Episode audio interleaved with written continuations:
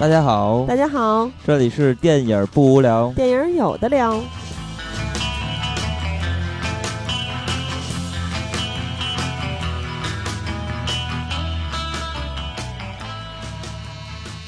如果喜欢节目，请在新浪微博搜索“电影不无聊”，在微信公众平台搜索微信号 “dybwl” 下划线 “pq”，即“电影不无聊”首字母。关注我们，我们会不定期赠送电影票与周边礼品，分享热门影片观点。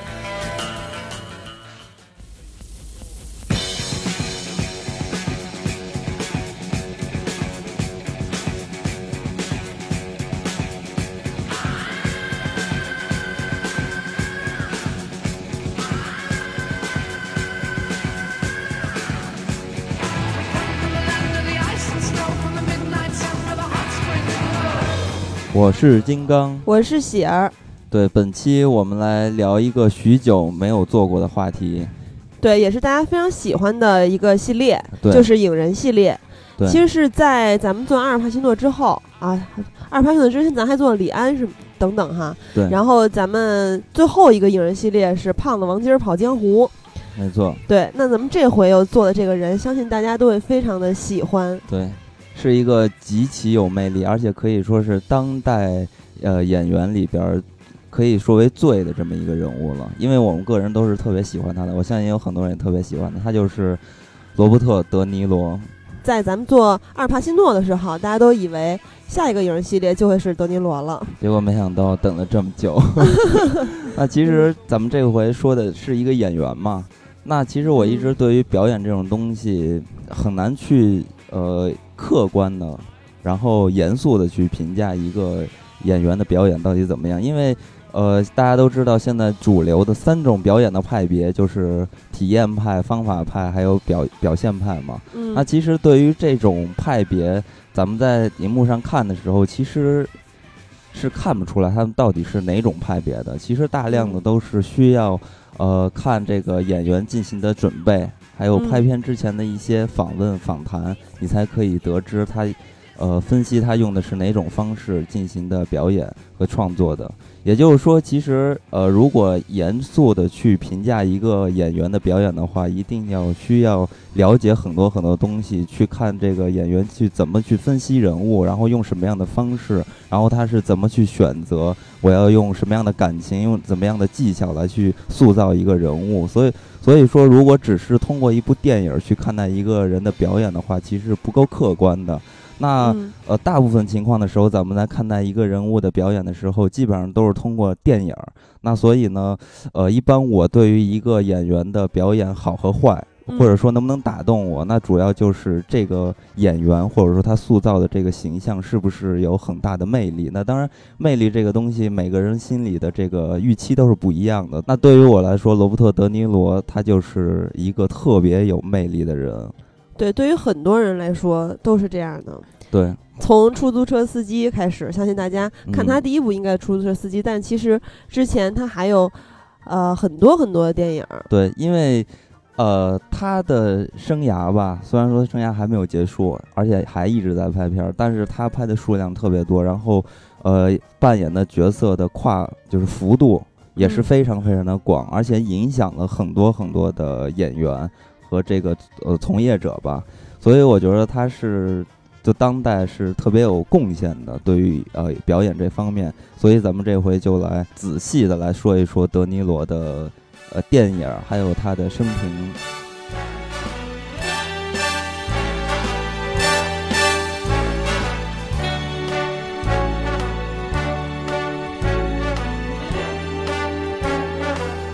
Start spreading the news. You're leaving today. Tell him, Frank. I want to be a part of it. New York, New York。罗伯特·德尼罗，他的出生并不像咱们中国人那样杜撰的说“苦其心志，劳其筋骨”。虽然呃，德尼罗他小时候的家庭并不是特别富有，但是呢，他却从他的父母的身上获得了很多很多的关爱。呃，而且他的父母也都不是普通的凡人，因为他的父母都是从事于富有创造性的一些工作的人士，他们都可以说得上都是职业的艺术家，尤其是他的父亲。那么咱们就要说说德尼罗的父亲，他的父亲也叫做罗伯特·德尼罗，呃，所以呢。咱们就简称他老罗吧，为了方便区分。老罗不是罗永浩吗？对，但是他比罗永浩帅多了，因为他有意大利的血统。嗯，呃，但是呢，他和罗永浩的这个性格完全是不一样，因为他本身 他是有一点这种孤僻的，而且很羞涩、很孤单，然后不爱跟人进行交际。罗永浩大家都知道，各种说相声，然后很爱跟人吹牛之类的，反正。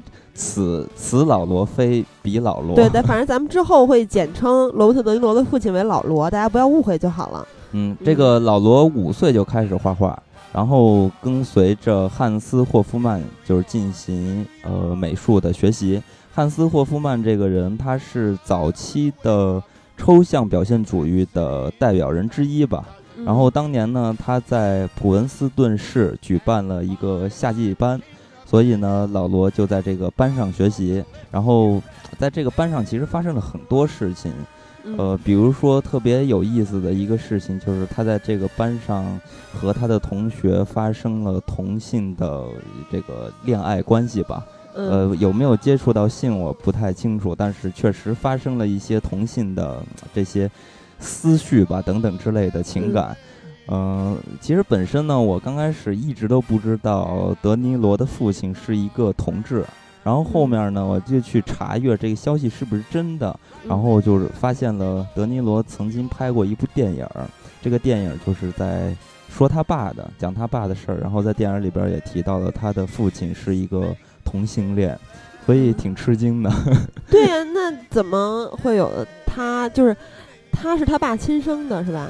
对啊，废话，都叫德尼。因为如果是同性爱人的话，就会领养嘛。他是这样，因为他早期呢，这个老罗他是双性恋，就是对于自己的性取向不是很明确。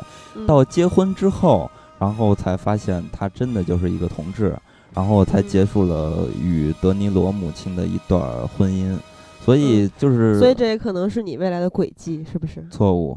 所以这其实是 挺传奇的一个事情我我相信不是发生在任何一个人身上的一一些事行为吧。啊，咱们接着说回来，然后在这个班上，除了刚才咱们说到的这些同性恋，然后还遇到了他生命中特别重要的一个人，那这个人就是艾德米罗。艾德米罗呢，也就是德尼罗的母亲。埃德米罗他本身呢也是一个高材生，然后曾经是学这个文字方面的一些东西，呃，然后有搞文学的是吧？也不算是文学，就是一些社会啊这些一些工作吧，其实就是很有政治倾向的一些工作。嗯，呃，所以呢，你知道做呃政治的人一定要有好口才嘛，所以呢。埃德米罗他本身就是在政治方面的素养非常高，然后呢口条也特别好，也特别善于交际，很活泼嘛。但是之后呢，埃德米罗就弃文从艺了，然后也开始学美术，然后同样呢也是跟随着霍夫曼进行着美术的学习，所以他们俩就共同的在这个夏季班上相遇了，然后也相识相爱。其实挺有意思的，因为当时老罗担任是这个班上的班长。嗯，呃，虽然说其实他，我感觉吧，就是他不太适合班长，因为艾德米罗相呃相比较来说，其实更适合当班长，因为艾德米罗本身比老罗大六岁，然后这个交际方面呀、政治方面呀，还有 性方面都比老罗要出色。那人家是一个画画的班啊，是画画，是画画班呢。这个画画班不是小学生，都是青年人，都是已经都是可以说青青年的艺术家的这种身份，不是说像咱们在学校里边那样去什么填鸭式的教学，这是跟咱们的就可能大家会有这种印象，其实不是，就是他们这个夏季班呢，其实已都是大家都已经变成了成人，这些东西是很重要的，所以咱们要拿出来要说他们的政治方面呀、社交方面呀，还有这个性方面的一些。素养吧，取向方面吧，对，嗯所以呢，呃，两个人就在这个班上，然后就相爱了。相爱了之后，他们就过着一种纯艺术家的生活方式，就很像嗯丹麦女孩表现的那样。大家嗯去想那个丹麦女孩的电影里边的那些画面，他们都是生活在一个房间里边，而且这个房间里边似乎什么都没有，感觉嗯只有那些画布啊一些东嗯西。所以他们的生活方式也是这样，他们租着一个特别破烂的一个小的公寓，其实也严格来说算不上公寓，其实就是一个仓库。然后在这嗯里边生活，同样呢，这个里边也是他们的工作室，也是他们的画室，嗯所以就嗯、呃给人的感觉很向往吧，与世无争，像世外桃源一样。然后他们白天呢就画画，晚上呢可能就和大家一块儿狂欢，嗯 party 啊等等之类的。所以呢，一说到这个 party，就要说一段特别特别传奇的故事。因为埃德米罗有一个好朋友吧，是当年他还做这个学文的时候的一个好朋友。这好朋友是个同性恋，这个是确确实实是一个同性恋，他叫罗伯特·邓肯。嗯这个邓肯呢，，NBA 巨星是吗？对，就是未来属于你的邓肯。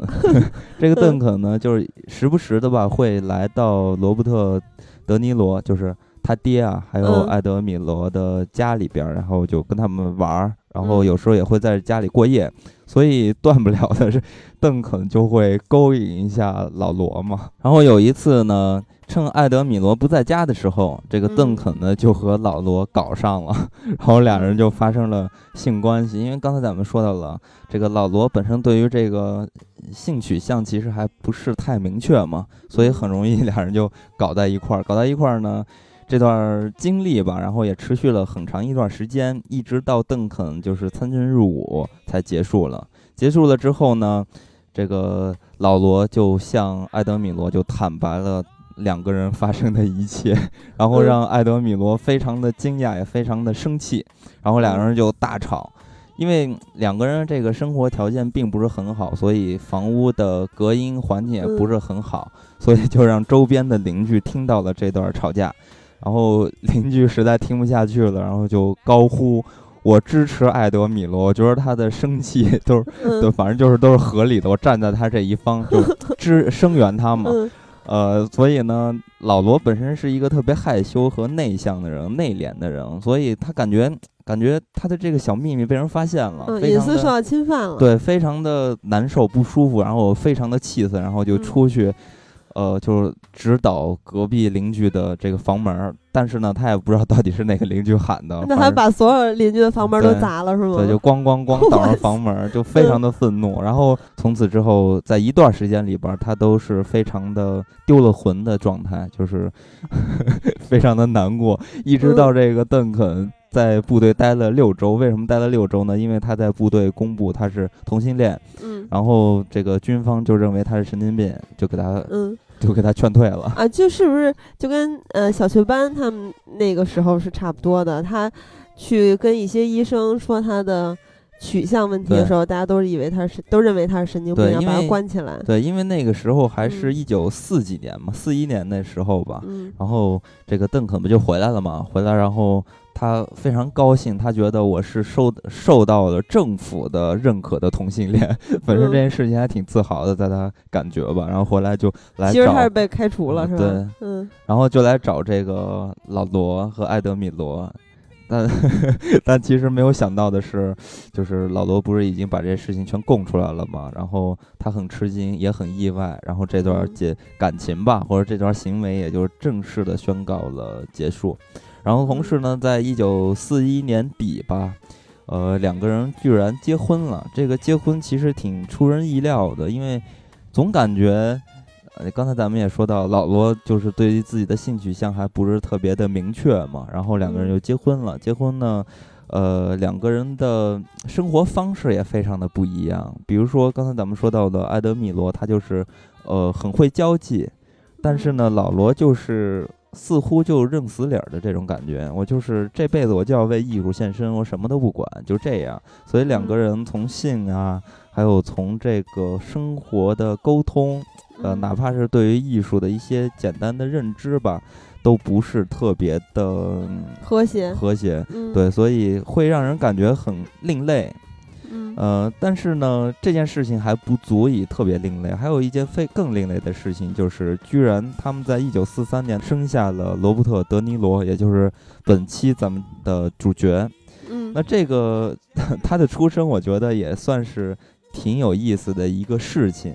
嗯呃，因为艾德米罗本身呢，一开始是没有这方面的一些想法的，就是要一个孩子，而是因为在他这个年纪啊，就是二十多岁，一个成年人的年纪，居然有了一个小表弟，小表弟还是一个婴儿，所以呢，他嗯在一段刚出生的是吧？对对对，嗯所以他在这一段时间里边一直在照顾他这个小表弟。嗯所以，呃，在照顾的时间中，就焕发出了他的母爱的冲动，嗯，所以他就做了一个他一辈子都没有后悔的决定，就是生育小罗伯特·德尼罗。嗯德尼罗出生了之后呢，他们原来住的那个房子就是真的过于太小了，所以他们就搬到了格林威治村的另外一间公寓里边，稍微大一些，也让他们的生活稍微的好一些。那这个时候虽然生活发生了一些转变，然后，呃，老罗和艾德米罗的关系吧，也慢慢的发生了一些转变，因为艾德米罗在有了呃德尼罗的日接下来的日子里边。他就是开始关注于生计，就是他要去解决养这个孩子的问题。但是老罗呢，还一直都是在研究艺术，然后我一直要做艺术，而且都不太操心这个母子的这个生活，所以两个人的生活就慢慢的更加的不和谐。而且更让人生气的是。这个埃德米罗在美术方面的造诣，或者说取得的一些成就吧，比当时的老罗要有突破。因为在那个时候，埃德米罗，呃，嗯，他卖过一些油画，虽然这些油画的价格不是很高，卖到了一百美元吧，但是呢，在他这个圈子里边，他却是独一份儿，就只有他做的。而且他不还办过画展吗？对，就是他办画展的时候就很早嘛，因为老罗办画展一直到了一九四八年，他办了第一次画展，然后第二次画展一直到一九五零年才办成，所以这对于一个特别有追求的一个人来说，我觉得也算是一个打击吧。而且两个人，呃，就是怎么说呢？其实这个东西也不算有好和坏吧，就是他们对于美术的一个认识吧。但是呢，确实是因为时代的不一样，也造就了两个人这个在美术方面的发生了很大的一个分歧。在当时的一个时代中呢，其实对于美术的就是认知吧，其实更加的流行于抽象主义。嗯，但是呢，老罗画的画呢，还是在于表达一些。形体啊，就是你还能通过他的话去看到这些，分辨出这个物品是什么东西。其实他是有一点儿超现实主义的那种感觉。艾德米罗呢，就更加符合当代的美术的一个审美，嗯、其实也就是更加的呃时髦一些。但是老罗呢，可能就走在了时代的后边了。所以两个人呢，在艺术的这个审审美上，其实也发生了很大的分歧。所以两个人就。不能在一块儿良好的生活了，所以他们就分居了，然后一直到后期的离婚。嗯，是在罗伯特·德尼罗两岁的时候，他父母离异的是吧？嗯，然后罗伯特·德尼罗呢，又一直跟着艾德米罗生活。呃，艾德米罗在当时呢，其实也是画画嘛，然后挣不了什么钱，所以呢，他就我的福利系统申请工作，然后因为。他之前从事的一些艺术相关的职业，所以这个系统给他安排了一些与艺术沾边儿的工作，比如说，呃，做一些装饰品。虽然说与艺术沾边儿，其实也就是一些他所力所能及的事情吧。还有一些搭配珠宝的工作。那同时呢，这份工作肯定还是不够他的开销嘛，所以他又拿起了自己的老本行，就是帮人写一些文字的东西，比如说给一些大学的作家，还有一些大学。学生，那主要的都是这些新学院的学生。那新学院是咱们之后还会提到，呃，给这些作家和学生做一些录入工、呃录入文字的一些工作，那就是打字呗。没错，就是打字，很机械化的工作呀。对，但是呢，这份工作其实对他以后也，或者说对于德尼罗，其实都是有很大的帮助的。哎，但是你之前说到他的母亲其实是已经办过画展，而且卖出过画的，嗯，但是后面应该还是。不足以支撑他的生活，所以他才会接受这些福利工作，是吧？对，呃，画画真的是挣不了多少钱。刚才也说到了嘛，卖一张画才一百刀，而且他也就卖过这么几张，不可能说天天卖。嗯，所以说就生活反正不是很好吧。德，然后艾德米罗，然后就把德尼罗就送到了当地的一个呃幼儿园。因为大家都知道，这个格林威治村一说到这个词，就要与艺术沾边儿。比如说，先锋的运动啊，艺术家呀，还有音乐呀，都在这个地方诞生嘛。所以呢，这个学校叫做格林威治学校附属幼儿园。在这个幼儿园呢，它也是一种非常先锋的，或者说开放化的一种教育。在这里边有各种各样的事情，可能。以至于到咱们现在大学里边都没有这样的机构，这里边呃有一个机构有一个组织吧，叫做道德文化运动组织。然后在这个幼儿园里边，也是让德尼罗接触到了这种比较文化和道德准则方面的一些事情。因为大家也都知道，他们是有这个意大利的血统嘛，而且意大利呃都是以这个天主教的信仰为生的嘛。呃，但是非常有意思的是，老罗他就不信仰天主教。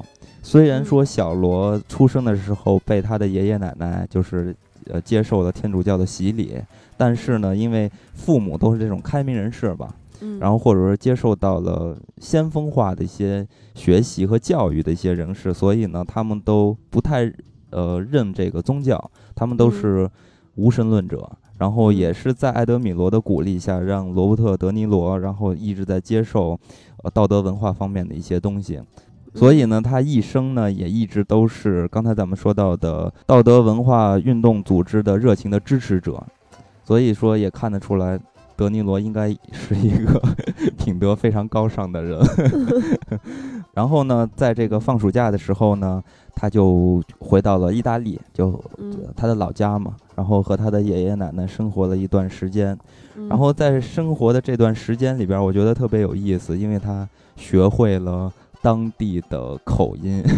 这小孩对于语言方面，就尤其是口音方面的学习是非常快的。对对对，学话嘛。对，但是呢，其实这个事情也是，呃，为他以后的职业生涯提供了很多很多特别好的。呃，素材吧，或者是一个优势。嗯，比如《教父二》是吗？对。然后咱们还要接着说嘛，因为随着德尼罗的成长，然后格林威治村的这个社区吧，然后也是在进行着翻天覆地的变化。因为本身这个地方就是文化多样性的一个地方。嗯。然后随着时间的推移，然后也涌进了很多不同阶级的不同。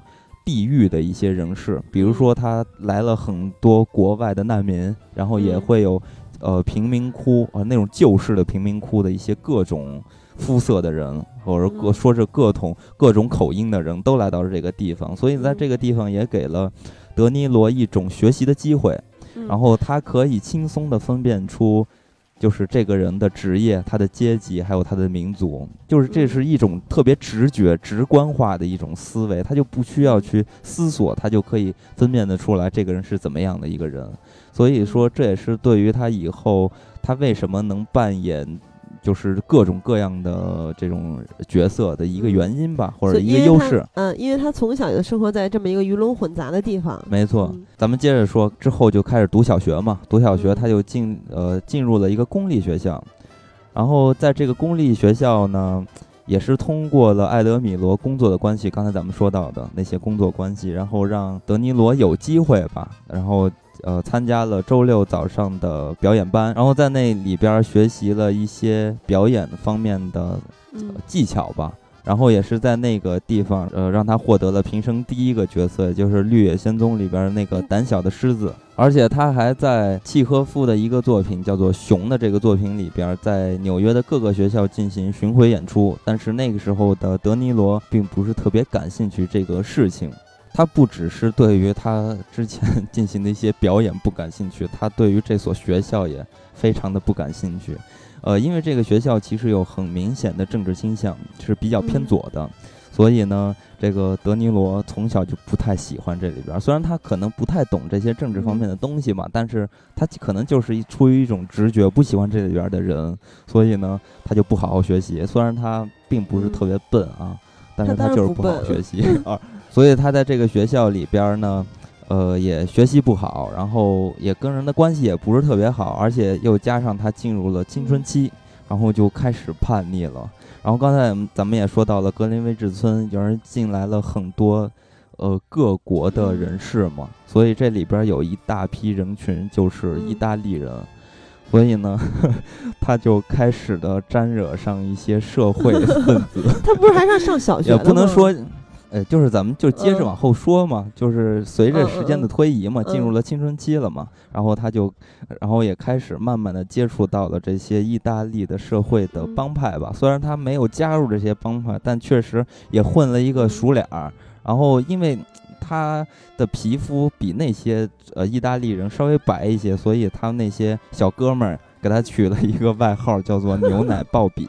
这个鲍比其实就是德尼罗的小名儿，就是他父母给他起的，为了区分老罗伯特·德尼罗嘛，所以给他起了一个小小名叫鲍比。呃，那个时候的德尼罗其实形象上就非常的接近于《穷街陋巷》里边的 Johnny Boy，就是强仔，就是那种神经病那种穿的邋里邋遢的感觉，而且一看就是那种意大利的小流氓的感觉。随着德尼罗进入青春期，然后他的母亲的生活上也发生了一些变化，就是他经商成功。刚才咱们说到了，他不是一直在做一些服务的工作嘛，就是帮人打字之类的。然后那个时候他就开了一个小的服务社，然后慢慢的这个服务社就变得非常非常的大，一直到整条街上有过半儿的这个房租啊，就就租的房都是他妈租的办公室。然后里边有很多很多的员工来进行这些工作，建立了一个服务帝国，是吗？对，所以就很有钱了，对吧？虽然有钱，但是我觉得，就是埃德米罗刚刚解决了生计的问题，就要开始无限的为德尼罗的学业操心了。因为刚才咱们也说到了，他就开开开始都走向街头了，再不克制的话，可能就变成一个黑帮的大哥了，就真的变成了科里昂。开玩笑啊，反正这个时候的德尼罗也就慢慢的，就是在学业上真的是一塌糊涂，然后他一直在遭遇就是劝学，学校要给他劝学，不让他上学等等啊，劝退等等的这些，对等等的这些事情吧。呃，因为德尼罗他身上是有一些艺术的天赋。嗯，就虽然说他可能没有经历过艺术的这个特别完整的培训，但是父母本身就是艺术家嘛，所以他本身天赋是有的。反正校方吧也是本着对于小孩的负责的态度吧，所以呢，校方也是发现呢，所以就向艾德米罗建议说，要不要把德尼罗送到音乐艺术高中去，在那个地方去学习学习啊。就不要走这些正统的华尔街式的教育，开玩笑的，反正就是这种正统的教育，让他学学艺术方面的东西。然后他们就同意了，然后把小罗就送到了这个音乐艺术高中。虽然在这个高中里边是一个艺术的学校，但是呢，德尼罗在那个学校也就只待了一个学期，然后就待不下去了。反正就是学习不好，然后也不想上学。然后之后呢，他就自己就是拍胸脯跟人保证说。我要去某某某学校，这个学校就是七十中。嗯，他说他要去七十中，然后他父母就给他送到了七十中。虽然到了七十中，但其实呢，他也没有待很久，然后很快的也是。就决定了退学，在这段时间中吧，就是他这个中学生涯中吧，一直就是上学退学、上学退学这么样一个经历。然后期间呢，他的父母呢，啊，他的父亲也会找他来玩儿。嗯，我我是觉得这个埃德米罗对于这个家庭还有对于父子的关系，其实还是非常的开明的。虽然两个人是。分居或者说是离婚了，已经离婚了。嗯，对对，虽然已经离婚了，但是两个人呢，对于孩子的教育还是彼此呃，就是给了很大的空间的。因为毕竟是受过高等教育的人嘛，所以他并没有干涉德尼罗和老罗的接触。是老罗一直在带着小罗去进行一些外出的户外运动，但是呢，小罗一直都不是很喜欢小罗伯特·德尼罗啊。我知道，我没有以为你在说罗纳尔多。然后，德尼罗只有在看电影的时候，才能就是燃起他心中真正的热情。其实这也是咱们之后要说到的事情的一个伏笔。呃，很有意思。他一直退学，然后退学之后呢，他就想给自己放个假吧。他说：“我想回去欧洲看一看我的父亲。”因为他的父，呃，爹地已经到了欧洲那边去进行艺术创作了。因为学艺术的嘛，总是要离欧洲近一些才方便。然后还答应他的母亲说，这回回来我一定给你一个交代，而且是一个让你非常合理的交代。然后他就让你非常满意，对对，让你非常满意的一个交代。然后他母亲就容许了嘛，允许了嘛。然后他就去了欧洲，然后在欧洲就开始游玩，四处的游玩。然后在一九六零年的三月，德尼罗就回到了纽约。回到纽约呢，有一次吧，他和一个朋友看了一个音乐剧，这个音乐剧叫《Can Can》。然后看完这场剧的时候呢，德尼罗就意味深长地和他的朋友说：“我要做这个。”然后他的朋友说什么？然后他说：“我要做电影。”所以就他看的不是音乐剧，为什么不做音乐剧？反正他的意思就是他要做表演嘛。那他小时候对表演没有兴趣啊。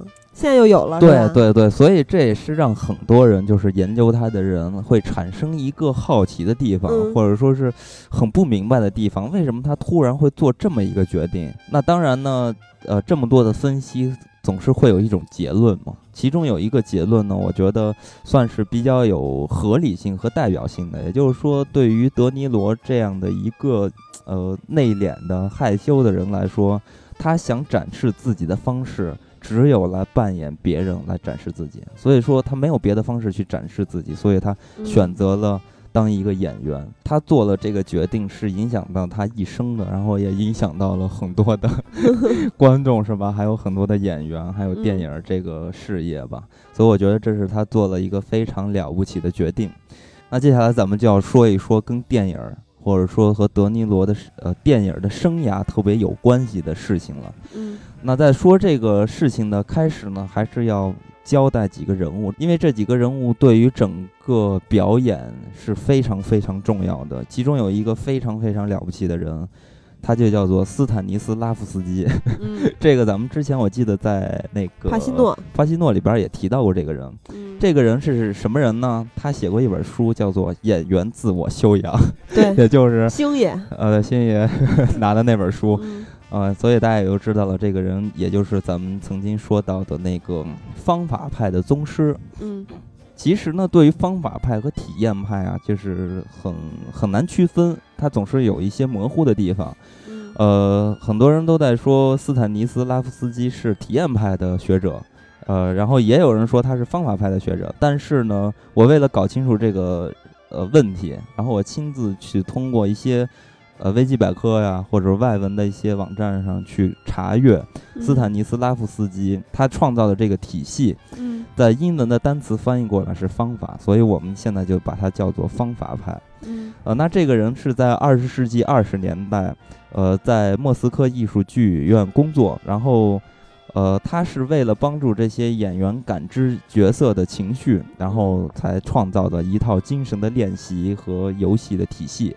然后这套体系呢，在当时其实并没有准确的一个名称吧，但是呢，戏剧界都把这个，呃，名字叫做方法派，所以说他是一个非常非常对于表演吧非常有影响力的一个人。通过他的方法派的这个系统吧，然后也产生出了很多很多其他的流派，其中有一个流派是由李。斯特拉斯伯格来创造的这个人其实就是阿尔呃阿尔帕西诺的师傅，咱们在节目里边也说到过他啊。这个人名字实在太长了，咱们为了称呼方便，就叫他李大师吧，李李李教授吧，就叫李教授吧。然后呢，这是一位，然后还有一位也是非常知名的人士，他叫斯特拉阿德勒。这个阿德勒呢，就是。呃，德尼罗的师傅，然后这两个人都是非常非常了不起的这个在表演方面的工作者吧。但是呢，这两个人却是一直在相互的斗争，就是两个人其实是在观念上是不太吻合的。要说到他俩的这个斗争呢，还是要简单的从头咱们要简单的捋一下吧。其实，在一九三一年吧。这个李教授就脱离了纽约老派的剧院协会，然后创立了自己的集体剧院，然后在那里边进行教育工作。然后，呃，他有一个合伙人叫做霍华德·克鲁曼，呃，克鲁曼的妻子就是阿德勒，所以他们其实就是当时是在一起工作的。但是呢。这个李教授对于方法派的理解呢，他是认为表演者应该通过一种情感记忆来塑造角色，然后挖掘角色中更加深层的情感，然后再来去塑造这个角色。呃，但是阿德勒对于李教授的这种方法派的理解，他是不是特别赞同的？因为他觉得这是对于演员是有极大的危害的。为什么这么说呢？就是举一个例子吧，比如说一个角色他是失恋了，然后非常非常的难过，然后为了演出这种角色上表达出来的这种痛苦的状态，所以呢，就要求演员进行一些情感的记忆。就刚才咱们说到的这个方法派的一个重要的技巧，也就是说，呃，演员必须要挖掘自己内心中比较深层次的痛苦，来塑造这个失恋的痛苦的状态。所以呢，这种情况呢，就会让演员极其的投入到心底的那种痛苦之中，因为每个人其实心里都是会有一些小秘密，或者是说特别痛苦的事情嘛。一旦这个东西被就是召唤出来了，然后就会让人非常的崩溃。嗯，所以说，对于这种演员的自身的心灵上的建设啊，或者是对于演员的伤害，其实非常大的。所以阿德勒对于这种方法其实是不太赞同的。呃，然后两个人就从这个时候就一直开始的争论吧，然后谁也说不过谁。然后阿德勒 也是为了说服，就证明自己的理论更加的合适，然后他就专门去找斯斯坦尼斯拉夫斯基去认证这个事情。然后他就把李教授的这种方法派的理解跟这个斯坦尼斯拉夫斯基描述了一下，然后这个斯坦尼斯拉夫斯基听完之后就非常的吃惊，他说。我靠，他怎么会这么去想我的方法派的理论？其实也就是说，呃，斯坦尼斯拉夫斯基自己也不太赞同那种对于演员有极大伤害性的方法派的一些这这种技巧吧。所以阿德勒也就更加的，就是坚信自己，坚信自己的方法派是。最好、最最好的、最正确的，那到底他的方法派的是什么样的呢？其实他的方法派是一种进化式的方法派，也就是进化了李教授的方法派。他他提到情感记忆只是嗯，当演员没有别的方法来塑造人物的时候才能拿来用的。这样的话就可以杜绝一些危害。他重点强调的是呃，这个角色的人物分析和展现的方式。所以呢，他有一个特别知名的口号，叫做“天资在于选择”，也就是说，你必须要研究透这个角色，然后你要用自己的方法和，嗯，有选择的，然后来塑造这个人物。所以说我我也觉得他这种方法似乎看起来是更加的符合当下的一个潮流嘛，对于演员的一个认知，然后也是非常考验于这个演员的一个能力的。对，这也就是。阿德勒和李教授的两个人的一个渊源，那德尼罗呢，当然是跟随了阿德勒的教育。然后德尼罗在一九六零年就来到了新学院，然后就拜在了阿德勒的门下，然后一直跟他去学习。所以阿德勒对于德尼罗来说是一个启迪性的老师，是一个非常重要的人物。而且呢，阿德勒对于德尼罗演技的一些训练。也让德尼罗在其后的一些电影里边进行了一些完整的展示，比如说，呃，出租车司机里边那段戏，也就是德尼罗对着镜子说 “You talk to me” 那段戏，对，那段戏其实就是当年阿德勒在培训。呃，德尼罗他们这帮学生的时候用到的一种表演游戏的方式。那这个表演游戏就是阿德勒在开课之前会点名儿，被点到的学生站起来就会跟阿德勒说一句话，说的就是那句 “You talk to me”。但是呢，他会多次重复这句话，就像。电影里边表演的一样，他会把这个重音放在不同的字上，嗯，然后来传达出这个角色对于这段话的理解和这个角色的一种态度。嗯，所以呢，大家再去看待出租车司机这部戏的时候，很多人都在问吧，就说这段戏为什么这么经典，为什么被这么多人拿来讨论？其实就是这样，因为它是完整展现出了真正的什么叫演技和一种演技的训练方式。让人很多人知道什么叫方法派，这是非常非常伟大的一段戏，然后它也是留在了影史上的一段戏。所以咱们就简单的说了一下阿德勒，还有这个李教授，对吧？还有德尼罗的这个学习的经历吧。然后接下来咱们就要说一说德尼罗早期的一些电影。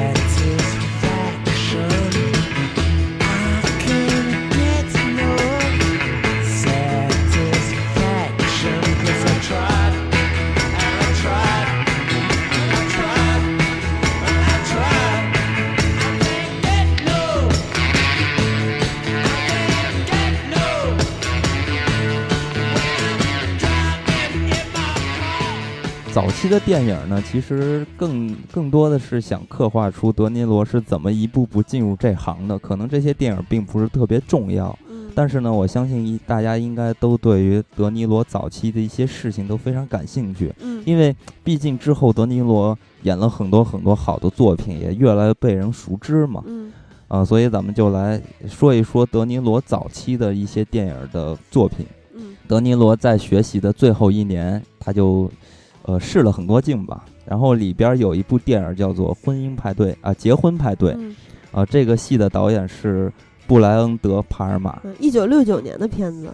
啊，对对对。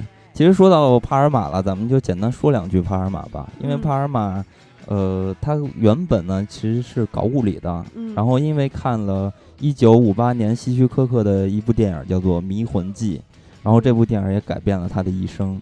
然后就进入了电影这个行业，所以 我也是希区柯克的影迷。就是看《迷魂记》的时候，也觉得真的是太了不起了，这部片子简直太好看了。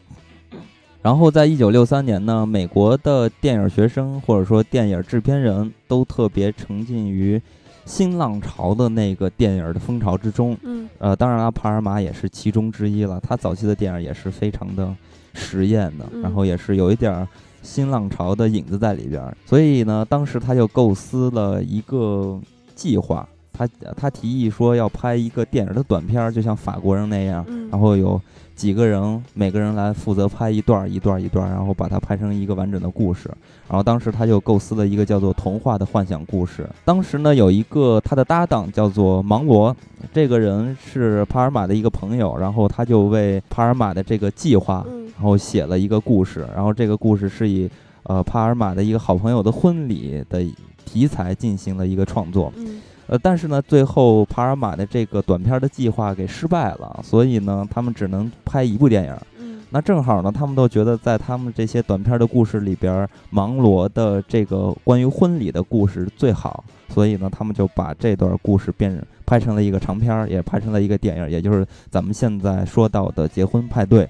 因为当时没有钱啊，他们也都是还是学生嘛，然后也刚毕业那样，都是小青年，然后没有钱招不来好的演员，那怎么办呢？他们就只能刊登广告，然后去招募演员，而这个时候就把。德尼罗招了过来，因为当时的德尼罗也是在学校的最后一年，嗯，然后学习表演的最后一年，然后也很着急的去寻找这样演出的机会，然后他就来了。来了之后呢，呃，反正就是感觉还挺不错的，然后就用了德尼罗扮演了一个小角色，然后当时给了德尼罗五十美金，五十美金的酬劳简直太太少了，虽然说。钱少吧，但是呢，德尼罗却和帕尔玛变成了一个好朋友的关系吧。哎，但是帕尔玛之后的，比如说《八面煞星》《情消的黎明》，用的都是阿尔帕西诺。那也不能说就是因为 这个好朋友就全得用。当然了，在帕尔马和阿尔帕西诺人家也是好朋友嘛，对不对？所以就得有选择，还是要看戏嘛。嗯，是。反正这个片子拍的是挺早的，也算是德尼罗早期拍的第一个片子。但是呢，他一直到了一九六九年才上映。嗯，然后而且是在一个非常非常小的独立的小电影院上映的，根本没有产生什么反响。嗯，我我觉得这就算了，你就已经很失败了，对吧？然后更加失败的是，这部电影的编辑人员呢，还把德尼罗的名字给写错了。所以大家在看这个片子的时候呢，会看到这个字幕不是德尼罗，是一个德尼罗的比较接近的一个单词。所以这件事情是让德尼罗特别特别生气的。嗯，刚才也说到了，那个片子其实是德尼罗第一部演的，但是呢，却不是第一部上映的。那其实呢，呃，他第一部让人。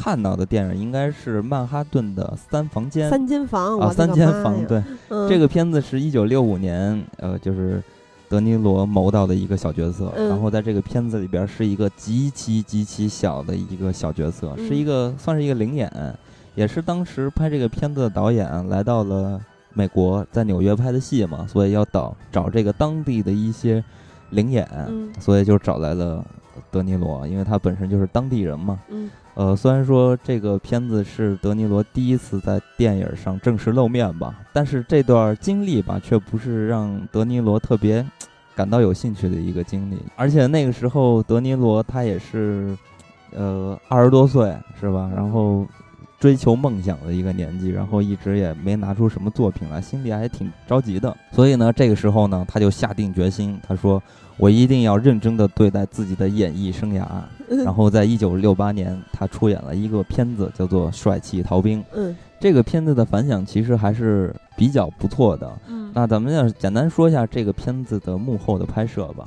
呃，这个片子其实是在当时有一个叫查尔斯的人，就他一直私底下是在帮助环球搜罗一些有天分的年轻人。嗯呃，因为什么呢？因为刚才咱们也说到了，那个时代呢，就是艺术院线是比较风光的，所以呢，环球也是想 投资一些低成本的电影，然后骗一骗学生的钱，嗯就赚一赚学生的钱嘛。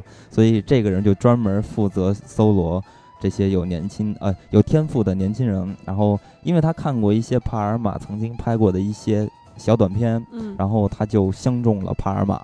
然后就找来了帕尔玛，两个人还变成了好朋友，然后一直天天在探讨电影，然后就商量出一部电影叫做《帅气逃兵》。所以说呢，这个片子还是比较符合当下的一个流行趋势。嗯呃，拍《帅气逃兵》的时候，其实帕尔玛他也是呃有目的的去效仿了新浪潮的一些片子，比如说戈达尔的《男性女性》。所以这个片子就是很符合当时的一个风潮吧，嗯然后在商业上取得了一些成功。但是这种片子一向是对于导演有利，对于演员演员是没有什么利的嗯。大家都你看，一般看这种艺术电影，其实演员都不会特别的受人关注嘛。当然也有啊，是比较少的。那同样呢，这部片子虽然取得了成功，但是对于德尼罗来说，他并不是能让德尼罗直接可以进军电影界的这个一一部片子。而且呢，德尼罗那个时候也认为吧，他和阿尔帕西诺一样，只是能说是一个还比较不错的舞台剧演员。嗯 因为说到德尼罗呢，其实就肯定要说到阿尔帕西诺嘛，因为嗯两个人都是这个意大利血统，然后也都出生在纽约。因为纽约它不像好莱坞，好莱坞的处处大家都是在拍电影，资源非常强。但是在纽约呢，就是大家可能就这么几个人，天天都在争这么几个角色嗯。那比如所以说呢，同辈儿的像阿尔帕西诺和德尼罗，他俩就是 竞争对手。呃，那个时候他们也是在没有拍戏的时候一直在演一些舞台剧，所以两个人也算是同病相怜吧。然后说到舞台剧呢，咱们就必须要提一部德尼罗出演的舞台剧。然后，因为这个舞台剧，我觉得是非常有挑战的一个舞台剧，而且它也是非常，呃，传奇的、有话题的一个舞台剧。这个舞台剧翻译过来吧，就呃，英文直译过来叫做《荣誉、刺激与财富》。呃，这个舞台剧其实真正的主演是叫做是一个叫做 Candy Darling 的人，就是达林的这么一个人。这个人听起来大家以为她是一个女的，其实她是一个男性，也是一个变性人。她从小就长得特别特别的美，嗯特别特别的美丽，所以她就反正就是这种比较先锋文化、先锋运动的人，似乎都是这样啊。而且他们也都是和安迪沃霍尔呀、卢里德他们这帮人都是混在一块儿的。什么叫似乎都是这样？似乎都特别美丽，是吗？呃，对，就是搞这些先锋文化的人嘛，毕竟是跟普通人是不一样的，一眼就能看出来的。那康迪达尔林也是其中的这么一个人。那这个剧呢，其实是克提斯为他就是专门打造的一个音乐剧。然后在这个剧里边呢，就也描写了很多同性恋的一些东西。呃，但是在这个剧里边会有一个非常重要的几个角色，呃，严格来说是十个角色，非常重要。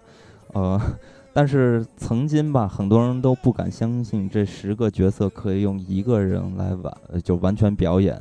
但是呢，直到德尼罗站了出来，大家才相信，真的有一种人可以一个人表演十个角色，在一出戏、嗯一出非常非常重要的这种外百老汇的一个戏剧里边去表现的。通过达林的这个口中，他是这么说的：他说当时德尼罗是近似一种恳求的态度跟他说，一定要让我来演，嗯我要演十个，就这种。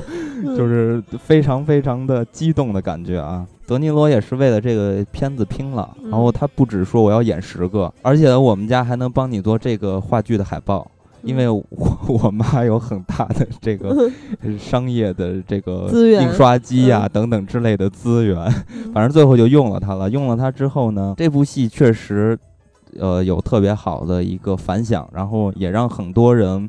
就是认可德尼罗的表演，而且安迪沃霍尔还赞美就是德尼罗的一些表演，我觉得这个还挺了不起的，获得了这些非常奇怪的人士的一些 赞美吧。虽然这回的表演让德尼罗得到了很好的反响，但是呢，依然没有让他很容易得到角色，因为毕竟是做这个舞台剧呀、话剧呀、音乐剧呀这种形式嘛。呃，在一九六九年呢。德尼罗出演了一部，呃，纽约独立制作的电影，叫做《山姆之歌》。啊，同样，这部电影刚才咱们也提到了，本身它的制作就是纽约独立制作嘛，它本身就是一个小制作，然后也是一个独立的片子，所以这个片子，呃，最终都没有上映，一下就在仓库放了几十年。所以又白演了，就白玩了，所以就是挺痛苦的。但是上天总是会眷顾这些有天分的、还努力的一些年轻人嘛。所以在同年吧，德尼罗呃签了波士顿戏剧公司的约，呃，然后之后不久吧，然后他就收到了邀请，拍摄了他生平的第一次的好莱坞电影。嗯。这个好莱坞的电影叫做《血腥妈妈》。这个片子其实还是可以简单说两句，因为它处于的一个时代的背景很有意思。因为一九六七年吧，可以说是一部电影的大火的一年。这部电影叫是这部电影就是《雌雄大盗》。嗯，呃，这部电影大家看那个奥斯卡的提名啊等等的，就拿了很多提名，拿了很多奖，所以让这个片子在当年就大火，也是让整个好莱坞。就开始抄袭这种制作的方式。但这片子不是六七年的片子吗？对啊，是六七年嘛。但是延续好莱坞会延续在后续的一些一一段时间中都会进行拍摄此类型的片子嘛？这不是大家都是这样吗？不是，我以为你说它是七零年上映的，说我以为你说错了。然后有有很多的好莱坞的电影人都想复制这个片子的一些成功。嗯，那其中呢，就有一个人叫罗杰·科尔曼。然后他是行动比较早的这么一个人，然后他就，呃，拍了一部电影，也也是为了复制这个《雌雄大盗》，或者是，呃，套在《雌雄大盗》这个类型上拍摄的片子，就是呃《血腥妈妈》。嗯，说到罗杰·科尔曼呢，大家应该有印象，因为我记得曾经在呃说这个卡梅隆的时候，好像提到过他。这个人虽然说拍了很多这种商业片，是吧？但是呢，他确实。呃，很有地位、很有影响力的一个人。你比如说，呃，马丁·斯科塞斯、科波拉、卡梅隆、朗霍华德，还有尼克尔森这些人，这些等等的这些很了不起的人，都曾经在他的公司工作过。所以呢，这个人本身他就是拍这种商业片的人嘛，所以他会盯上这个《雌雄大盗》也是很合理的。呃，但是呢。他是为了超越《雌雄大盗》吧，所以他在这个片子里边就玩的更过，里边还运用了暴力啊、乱伦啊、裸体啊、吸毒等等的乱七八糟的一些镜头。反正听着我上面的这些描述吧，大家应该也可以猜得出来，这个片子可能就是一个特别血腥暴力的商业片，然后可能里边会有一些。恶趣味吧，可能有一些会写点电影的人可能会喜欢这些片子，但是这个片子其实它还不能说得上是一个特别不错的电影，而且通过它最后的反响也证明了它不是一个特别好的电影。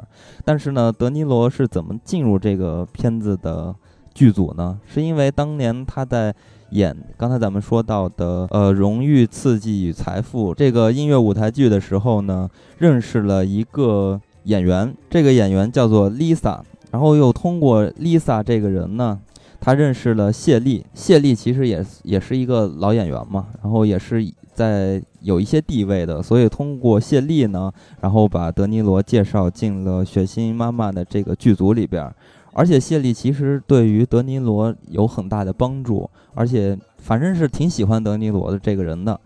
呃，所以德尼罗曾经拍片的时候，刚才咱们说到了五十美金酬劳，然后又吃苦等等的之类的这些特别不公的对待吧。所以谢丽虽然不能为德尼罗争取到一些特别好的片酬，但是呢，他却呃争取到了剧组对于他的一些不错的待遇，比如说可以让他。住的好一点，吃的好一点，等等。曾经德尼罗拍戏的时候，连吃的好东西都吃不上，特别可怜。然后拍这个戏的时候，咱们就可以看到德尼罗对于演戏的时候是多么的认真，和就是他这种态度啊。因为这个戏是在阿肯色取的外景拍摄的，所以德尼罗呢，在剧组到来的之前呢，他就已经到达了这个地方。他到达这个地方呢，就是为了熟悉。当地的环境，然后还顺便学会了当地人的口音。嗯，他特别有语言天赋，然后他学这个当地人的话学的特别特别的像，而且科呃科尔曼还让德尼罗去教剧组里边其他的演员说当地人的话，但是其他人似乎都不太愿意学，就不像他这么敬业。反正呃，这也是德尼罗。一直以来的一个习惯吧，就是对于一个角色的呃身世，还有他的环境出生，进行大量的挖掘和学习，这是也是他一直以来的一个习惯。那这个片子最终于一九七零年上映，那没有受到特别好的一些反响，但确实可以看得出来，德尼罗在这个时间段中已经可以很好的把阿德勒。就是训练给他的一些演技的方式，都用在了电影的表演艺术中。那接着咱们就说德尼罗的下一部作品，呃，因为在一九六九年，咱们说到了德尼罗演的那部《结婚派对》这个片子挣了一百万的票房，也算是不错的成绩。所以呢，这个电影公司嘛，看到这这个成绩不错，然后就会想方设法的想方设法的让他接着再进行拍摄。所以呢，他们就又找来了帕尔玛，帕尔马一块儿进行这个片子的拍摄，其实也算是一个复制吧。但是呢，因为这帮人啊，也处于一个时代，就是这个新浪潮，然后本身他们也认为帕尔玛就是新浪潮的代表人物之一。所以呢，他们就是偏要玩另类一些，专门取了一个让人猜不出电影讲什么故事的片名，它就就是《海妈妈》。然后在选角上呢，他们又找来了德尼罗，然后德尼罗这回呢就在深度上和广度上去挖掘这个人物。但是呢，这个片子最终的效果却并不像《结婚派对》那么好。那它不出色，其中也是有一个原因的，因为当年呢，《逍遥骑士》这个片子上映了，然后掀起了美国电影在这个选题材上和文化上都掀起了新的一个运动。那这个片子大量的去描写这种金呃自由主义，还有这种毒品药物一些东西，让美国的电影。都开始去拍摄这种自由主义的东西，或者说是毒品药物的一些东西。慢慢的，新浪潮就退潮了，就在美国，在好莱坞退潮了，反而掀起了新的这种自由主义化的电影的一个风潮。那如果咱们以后有机会的话，可以单独的去聊，呃，《逍遥骑士》这个影片，它是反正是非常重要的一部影片。啊，那咱们说完《害妈妈》，然后接着就要说德尼罗的另外一部电影，它就是《我心爱的珍妮弗》。在拍完呃刚才咱们说到的这前面的一系列电影呢，德尼罗一直都非常的没有什么起色，然后也没挣到什么钱，他依然住在他曾经的那个小公寓里边，然后每天骑着一个特别破的自行车，然后处处。到呃一些剧组里边去试镜等等之类的，反正听起来还是非常的惨淡。但是呢，百老汇呢却有一部戏，呃引起了很大的轰动，并不像德尼罗的生活一样那么惨淡。这部戏就叫做《毛发》，现在应该也可以查到这个音乐剧啊，它它是比较经典的一部剧。因为有这个戏的爆发吧，所以呢，让一些电影的工作者。然后就开始，是不是可以可以借着这个戏的风头来做一些其他的炒作啊，或者说是复制等等之类的一些工作？然后这个时候呢，约瑟夫斯齐恩克的一个老板，他就开设了一个记者招待会，他公布他以五万美元的价格买下了《继承人》这个小说的改编拍摄权。这个继承人的英文名叫做 H E I R，它很接近于毛发的 H A I R，也是进行了一种呃非常低级的宣传手段吧。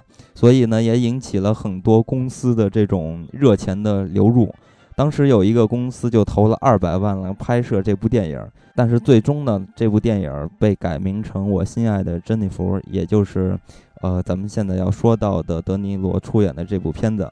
这个片子在提前试映的时候呢，媒体都对于德尼罗的表演给出了特别大的赞美，但是呢，对于电影却给出了很大的批评。所以呢。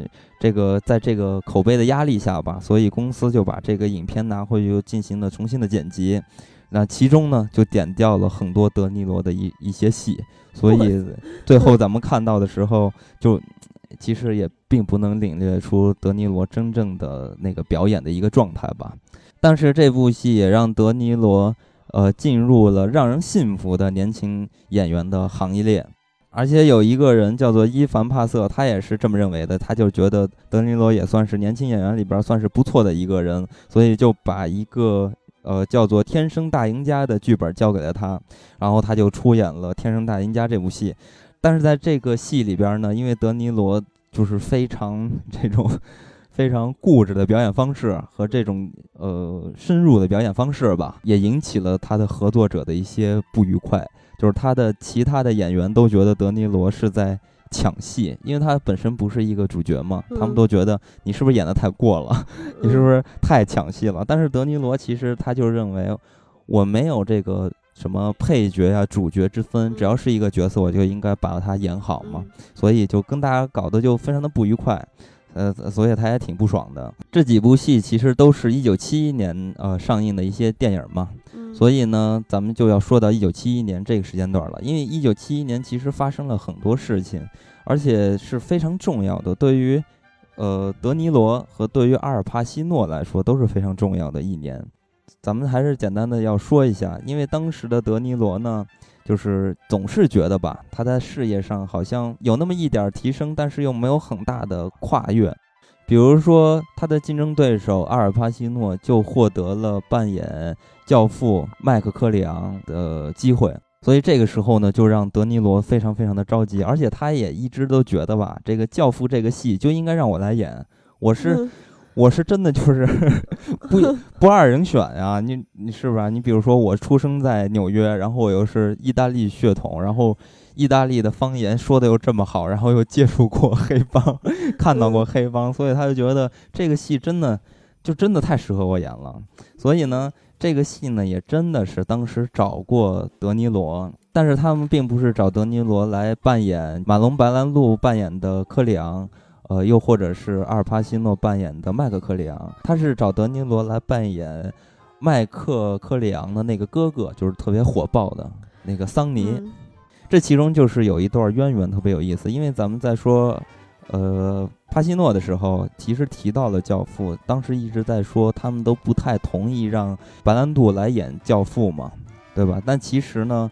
他们也当时也非常不同意让阿尔帕西诺来演教父，为什么呢？因为他们总觉得阿尔帕西诺太矮小了，就 就不太适合吧。然后他们都不太同意，就是派拉蒙片方不太同意。但是科波拉呢就觉得，就必须让阿尔帕西诺来演，他那种冷峻的面容啊什么的就太适合了。所以他们就一直在争执。反正这个事情也让科波拉心力交瘁，科波拉就。呃，就反正是退了一步嘛，然后就找一个演员叫詹姆斯·凯恩来测试，看他是不是能出演麦克。呃，那其实当时呢，这个詹姆斯·凯恩呢，已经把他定计划为去演桑尼了。嗯。呃，但是呢，嗯，在试用完之后啊，就测试完之后，他们就觉得这个凯恩还是嗯不如帕西诺来的合适。但是呢，他们还是担心派拉蒙方面呢不同意让帕西诺来演，所以他们就留了这么一手准备，需要再找一个人来去呃扮演桑尼，以防阿尔帕西诺不能演这个麦克的时候，这凯恩不就得上嘛？所以呢，这个桑尼这个角色就空下来了，所以他们就得留这么一个准备，然后就找来了德尼罗。也不能说找来德尼罗，也是刚才咱们提到的德尼罗的一个好友，叫做莎莉，推荐给科波拉的。然后当时莎莉就跟科波拉就是以人格保证说，德尼罗一定适合这个角色，你一定要让他来试一试。所以他们就同意了，把德尼罗找来。德尼罗来这个剧组的时候啊，就试镜的时候，我才发现外边全是人，好几百人在那儿试镜。所以说这个片子在当年在立项的时候，它就已已经是一个非常热门的一个东西了，因为小说改编嘛。德尼罗就是为了让他可以试镜成功吧，然后他就进行了大量的这些工作，也进行了很大量的设计。他当时呢戴了一个大礼帽，就那种高檐帽，特别帅，然后还梳了留了一个长发，然后通过女士的发卡把那个长发就是扎在了脑后，扎了一个发髻是吧？对，大家其实可以去网上找一找这段教父德尼罗的试镜，网上可以找到的，挺有意思，大家可以看一看。然后呢？他在表演桑尼的时候呢，用了一种特别不同的方式去进行的表演，呃，给人的感觉呢是看起来他扮演的这个桑尼是非常有威严的，但是呢，在嘲讽的状态中呢，还是有一点幽默在里边，就是他很像那个就是教父，而不像桑尼，就是还是像大哥的感觉，并不像。只是一个人物比较简单的火爆脾气的这个这么一个人，然后所以当时科波拉就是觉得他扮演的这个桑尼不太符合自己心目中的那个设计的形象，因为试镜嘛，他也不能全方位的去了解这个人物是什么样，他只能按自己的想法去做嘛，所以这回试镜失败了。但是呢，科波拉当时看完德尼罗的表演，就已经在他的小本上把这个人记下来了，他就觉得。将来我如果要拍《教父二》的时候，我一定要让他来演年轻的马龙白兰度。所以大家看到的时候，也也正是这样的。在《教父二》里边，呃，德尼罗就扮演了年轻版的教父，而且还获得了他的奥斯卡，所以也是非常非常经典的一个形象。而且这背后就是有这么一段故事。反正最终吧，呃，科波拉就是认为阿尔帕西诺最适合麦克这个角色，然后就又跟。派拉蒙方面去谈交涉，然后派拉蒙实在是拗不过科波拉，最后就同意了，还是要启用阿尔帕西诺。但是当时的阿尔帕西诺，呃，被告知他不能出演麦克，所以他就签了一纸合同去演，呃，出演《我的子弹会会转弯》这部戏。所以呢，这个派拉蒙就必须。要进行交涉，解除这个合同，把阿尔帕西诺抢回来。据说吧，这个派拉蒙方面方面呢，就用动用了一些不正当的人际关系，然后还拿出了一本小说的改编权，才找就是夺回了阿尔帕西诺去出演麦克。那我的子弹会转弯这部戏就有了演员的空缺，最终就让德尼罗补上了这个空缺，所以这也是阴差阳错的，他俩发生的一些非常有意思的渊源吧，或者幕后的一些花絮。虽然这个片子就是我的子弹会转弯这个片子反应特别的特别特别的糟糕，但是呢，这部戏呢，去还是像咱们之前说的，德尼罗一个人。的表演确实非常的受人瞩目瞩目的，很多人都认为德尼罗是不是这个片子就是专门从意大利选了这么一个人，就高薪聘请过来的人来出演的，但其实不是，他们都不知道德尼罗就是一个美国人，所以也看得出来德尼罗在拍这个戏的时候受到的一些赞赏和认可。呃，这个片子的成功就。他表演的成功呢，也让他接到了一个他这个电影生涯中比较重要的一个角色。这个角色就是《战鼓轻敲》里的布鲁斯。嗯，在拍这部戏的时候吧，然后也也是有一些小的花絮，然后来侧面的证明德尼罗在扮演这个角色时候的成功。因为当时呢，德尼罗在拍这个戏的时候，不是有很多这个服装嘛？当时有这个服务人员就在整理他这个布鲁斯这个角色的服装，然后就开始嘲笑布鲁斯他这个人物的服装。因为布鲁斯这个角色在电影里边是稍微有点傻傻里傻气的这么一个形象，所以他穿的衣服也是有点土了吧唧的那种感觉，然后让服务员让这个服务人士特别的嘲笑。然后德尼罗就听到了这个服务人员对于这个。角色的一个嘲笑吧，然后他就非常的生气，然后就开始喝止他，就说你不许嘲笑这个角色，就是他是表现出一种态度，就是说这个角色就是我，我就是这个角色。你嘲笑这个角色，就在嘲笑我，就是很入戏很深嘛。而且还有一段呃故事，就是说这个片子的另外一个主演叫迈克尔，当年他在参观呃出租车司机这个戏的拍摄的时候呢，然后就有人为他介绍呃德尼罗，然后这个迈克尔其实。是认识德尼罗，因为拍《战国秦腔》嘛。但是呢，他就跟介绍的这个人就说：“我根本不认识德尼罗，我只认识布鲁斯。也就是说，布鲁斯这个角色已经被德尼罗演得出神入化了，就跟真实的他自己是一样的。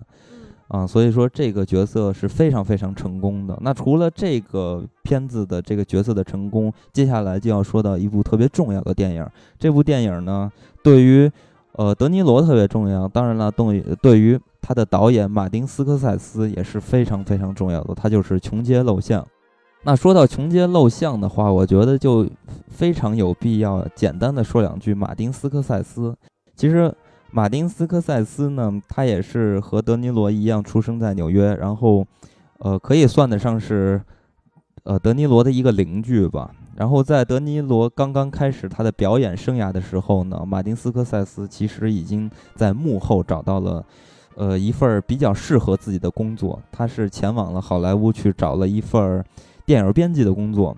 曾经，呃，大家都大家都知道有部电影叫做《伍德》，呃，伍德斯托克，就是描写那个那个演唱会那个。他其实就是在这个片子里边扮演着编辑的工作。当然了，马丁斯科塞斯他本身呢，这个对于电影的知识是特别丰富的，而且更重要的是，他可以把他自己了解到的和学到的这些技术都运用在他拍摄的新的这些电影里边，所以就很成功嘛。所以他拍摄的第一部电影叫做《谁在敲我的门》，这个片子就一下说服了，就打动了罗杰·科尔曼，就刚才咱们说到那位血腥妈妈那位。罗，然后罗杰·科尔曼就，呃，又给了马丁·斯科塞斯另外一部低成本的电影，叫做《冷血霹雳火》。嗯，反正这个《冷血霹雳火》还是一一贯的罗杰·科尔曼的风格嘛，就是那种大商业片、俗俗烂片的感觉。然后马丁·斯科塞斯的一个朋友就对他说：“呃，你现在拍的东西简直是垃圾，就其实就是在暗讽这个《冷血霹雳火》嘛。”然后就也。给他提出一个意见，就说你要不要拍一些你真正心底想拍的东西？你要就是对得起你导演的这份工作，你一定要拍你真正喜欢的和想拍的。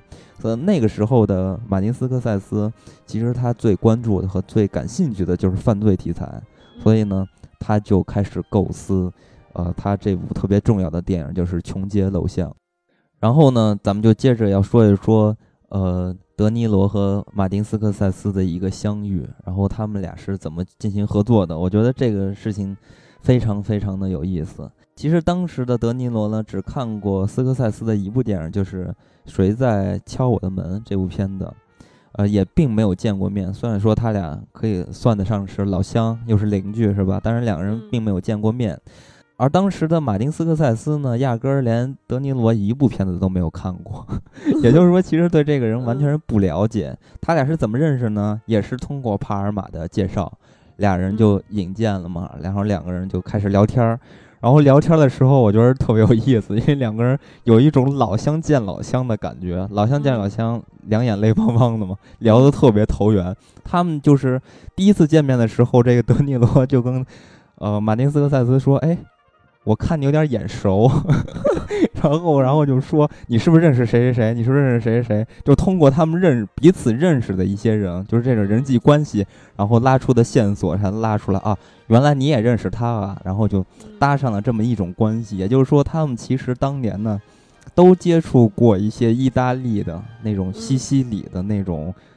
小帮派、小流氓的这些朋友，或者认识一些这些人，慢慢的就熟络起来了嘛。因为他们彼此的一个背景，还有相互生活的关系、生活圈儿吧、交际圈，对，所以让两个人非常的相知。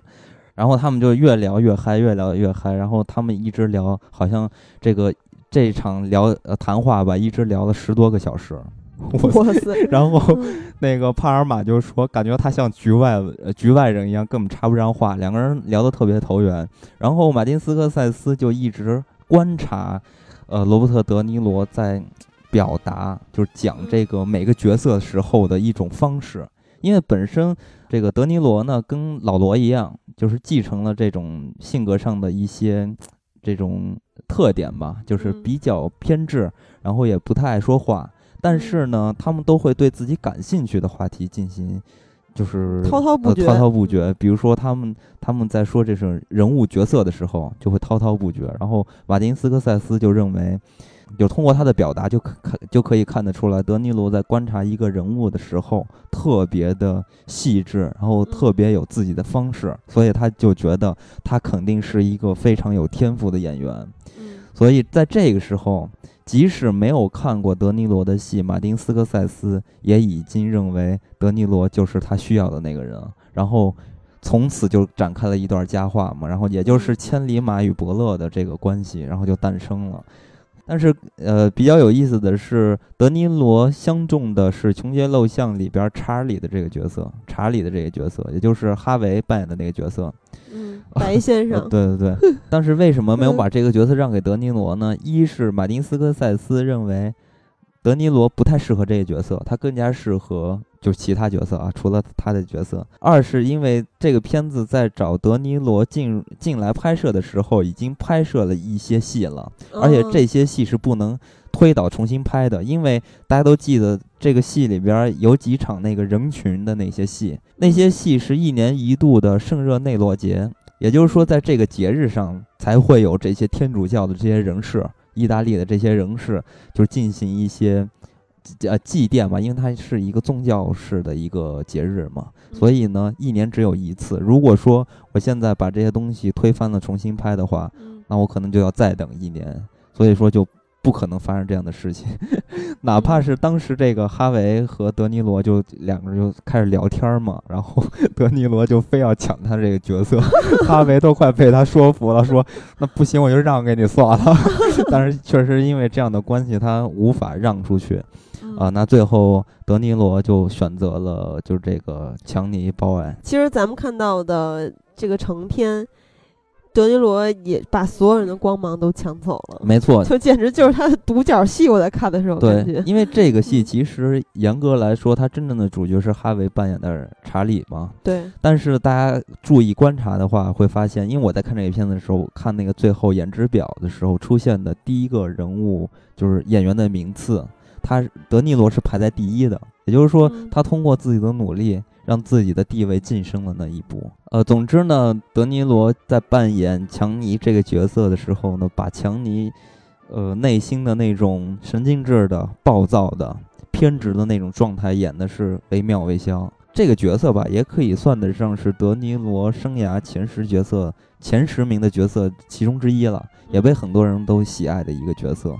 所以呢，这个戏让德尼罗真正的成功了，而且是真正的第一个最重要的角色。除了对于德尼罗是一个非常重要的角色呢，对于马丁斯科塞斯这个片子也是一个非常非常重要的片子。在这个片子的拍摄方面呢，呃，马丁斯科塞斯其实还是挺挺先锋的，跟当时还不太一样。他是挺有自己的风格的，他用的是一种类似于纪录片的方式进行拍摄的，里边儿。用了很多手提式的摄影，而且对给这些人物没有进行台词的设计。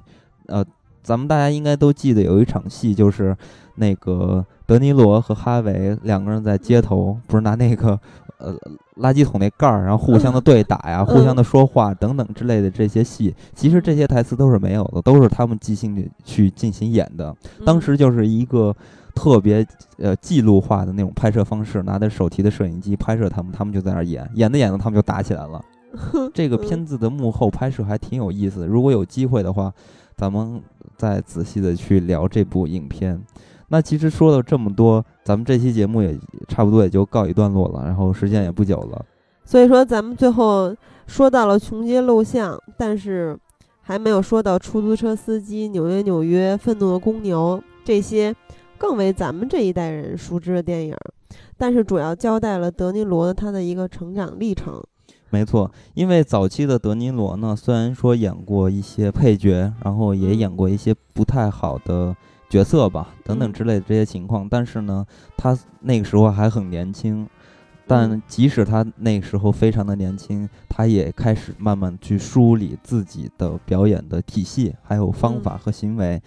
咱们可以举两个例子吧，也是刚才在节目里边之前的节目里边没提到过的。但是这些例子呢，其实不是个例，是他在拍戏的这个过程中从一而终一直在做的一件事情。就是德尼罗其实他自己有一个习惯，他会平时没事的时候会到这个比较不好的商店，就是说不会到这种奢侈品啊那种大的商场。去购物，他会去一些二手的小破烂儿那种小小的商店去买一些服装。这些服装可能都是一些大家不会买的服装，就是各种人群穿的服装。他买这些服装不是为了穿，而是为了收藏。他为什么要收藏这些东西呢？因为他觉得这些服装是他去扮演一个角色外在的一些表达。他觉得那些戏服不真实，因为他不是来源于生活的嘛，所以他就平时自己撕下去。私藏这些 这些乱七八糟的破烂的衣服，所以说不能说破烂吧，就是各种各样的奇形怪状的。对，反正就不是大家能想到那些特别华丽的衣服，都是很朴实的那些衣服来收藏。然后呢，他还特别爱拍照，但他拍照呢，不太像就是大家了解的周润发那种，他是真正热爱摄影这门艺术，然后就进行创作吧。但是德尼罗喜欢摄影是为什么呢？是为了拍自己。他为什么要拍自己呢？是为了他在给人投这个简历，就是面试试镜的时候，可以告诉别人我特别用功，我可以演各种各样的形象。我在，呃，我在考虑这个形象的时候，我还在考虑过其他种类的种类的形象。到外的是吧？对，也就是说，他在设计一个形象的时候，可能。考虑过无数种方式来设计这个形象，而且他还把这些东西都记录下来给人看，是一种特别聪明的方法嘛？这些东西啊，很多人都会问他这么多年一共收藏了多少套东西，而且德尼罗也是一个比较低调的人嘛，但是还是有那么一天，德尼罗就是在两千年之前的这个阶段中展示了一下自己收藏的衣服。一共达到了两千六百件戏服和五百件化妆品和道具，所以都是在 装扮他自己。所以我觉得他简直是太了不起了。他真的是就是，呃，方法派进行到了一个极端，然后也真的是对得起当代的表演大师的这个身份的。而且还有一点是，刚才咱们说到的，德尼罗自从拍了《穷街陋巷》。还有战鼓轻敲，他真的是有了名气。他有了名气了之后呢，他对自己的要求不是一个明星化的要求，他还是对自己的要求是一个演员。因为我个人呢，觉得明星其实和演员不太一样，因为明星更多的是一种包装出来的东西。当然，他离不开个人的特点，还有他自己的努力啊。但是话说回来，还是包装的意味。过于重一些，但是演员呢，我觉得就是更加的自我化，他需要对于自己的学习、自己的认知，还有自己对于艺术的一个培养，所以这两者东西，呃，不能说谁好谁坏吧，我觉得这是不同的定位。那当然了，在我的眼中，德尼罗不是一个明星，而是一个特别伟大的演员。那么这期节目咱们就差不多到这儿了，是吧？对，嗯，其实跟之前的有人系列有一点区别，虽然说都是从人物的，呃，儿时啊，一直聊到他进入电影这个行业，嗯，一一个成长经历和他一开始演的一些电影，但是这回好像 更详细一些，是吧？从他父母聊起，没错，因为德尼罗的这一生啊，就是他自己对于父母也有很大的。关爱就是他自己觉得他的父母也是非常了不起的人，呃，当年呢，他的父亲去世的时候，德尼罗也拿出了他自己执导的第一部影片，然后献给他的父亲，然后这部影片也描写了很多当年呃发生在他自己生生活上的一些事情，搬到了电影里边。很多人都在说德尼罗演戏能这么成功，有一部分原因也是因为他的父亲，一是他父亲对于这种艺术的执着。对于艺术的完美主义吧，然后都继承到了德尼罗的内心里。那同样呢，还有他父母的这种天赋吧，艺术的天赋，其实也给德尼罗带来了很大的影响。同样呢，德尼罗也是正因为他父母对于艺术的追求没有受到特别好的认可，因为在他们的当年没有受到特别高的认可，所以德尼罗呢，似乎也是因为这个原因一直在追求成功，似乎这是一种安慰嘛。所以呢，他的电影生涯除了自己的努力，当然与他的父母是脱离不了干系的嘛。是的，他父亲给了他艺术上的影响，而他母亲保障了他从童年一直到青少年时期的追求，就是让他这条道路更加的顺畅，提供一些是吧实在的生活上的。对，所以之后咱们会再接着做这个系列。那之后呢？咱们就应该会迎接到德尼罗的几个高潮了，比如说《教父》，是吧？出租车司机、愤怒的公牛等等这类，对影史上非常伟大的作品。那所以说这一期呢是一个前奏，我自己也非常期待下一期的到来。嗯，那么咱们本期就到这里，跟家跟大家说再会。再会。And step around the heart of it, New York, New York. I want to wake up in that city that doesn't sleep and find your king of the hill, top of the heap. Your small town blues, they're melting away I'm gonna make a brand new start of it in old New York. You always make it there. You make